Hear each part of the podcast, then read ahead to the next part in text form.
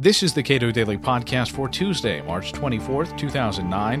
I'm Caleb Brown. It would be just about impossible for even the most careful observer of the Supreme Court to come up with the overarching jurisprudence of Justice Anthony Kennedy. Author Helen J. Knowles calls Kennedy a modest libertarian in her new book, The Tie Goes to Freedom Justice Anthony M. Kennedy on Liberty.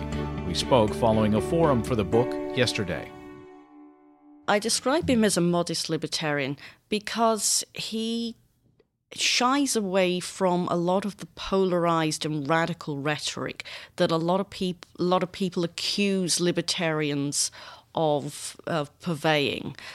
And I wanted to ensure that if people saw a book where it said that Justice Kennedy's jurisprudence is libertarian, that I wanted to ensure that they didn't think he fell into the same category as a, a lot of libertarians are perceived as being. He is a very he he has a very mild mannered style and that comes across in a lot of his rhetoric. It's not harsh rhetoric. When he explains his principles, it's in a very mild mannered way. And although I didn't have a chance to interview him, I have met him. And the very brief occasion I met him, he came across as the, the, the mild mannered justice that everybody says. And so that explains the modest part of it. And then the libertarianism is kind of getting back to basic principles of libertarianism the idea of individual sovereignty and of tolerating diverse views, and really of the tie going to freedom rather than to the government. So that's why I describe him as a modest libertarian. In terms of an area of his jurisprudence where I think my argument will be most well received is certainly in his free speech opinions, where when people have, if ever people have described Justice Kennedy as a libertarian or having libertarian tendencies in his jurisprudence, has always been in his free speech opinions. Um, he, one of the things about free speech jurisprudence is free speech jurisprudence makes for very strange bedfellows. You find people who are ordinarily labelled as conservative and liberal sort of climbing into the same opinion. And so it's very difficult to categorize free speech jurisprudence as either conservative or liberal.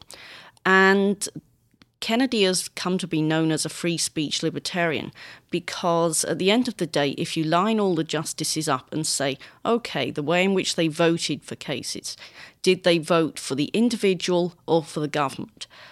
Kennedy is overwhelmingly in favour of the individual rather than the government, far more so than any of his colleagues. Kennedy himself has said that he does not have an overarching jurisprudence, and you said that you probably can't say that about a lot of justices.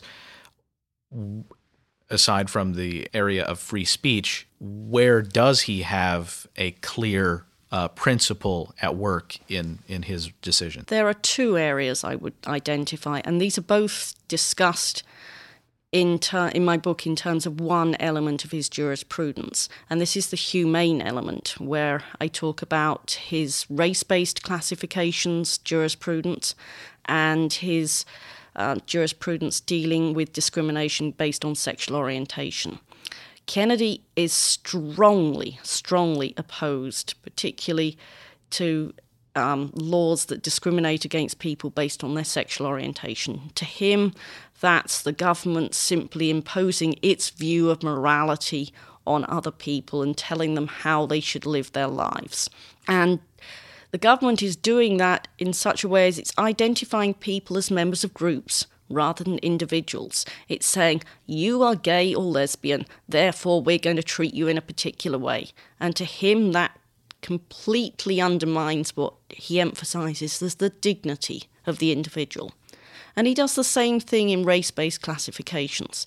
He's strongly opposed to treating someone either positively or negatively in a particular way because they are a particular race. Is there anything that we can say about uh, Kennedy uh, as a recent justice rather than as opposed to Kennedy uh, in years past? I think, in terms of the principles that I outline in my book, he's been pretty consistent his entire time on the court. People have seen in his jurisprudence, maybe some variations on that in the, the last couple of years since we've had a new Chief Justice. What I try to do is to weave a couple of those opinions that might have challenged my thesis, I weave those opinions into my book, and show that really his principles have stayed true over his 20 years on the court.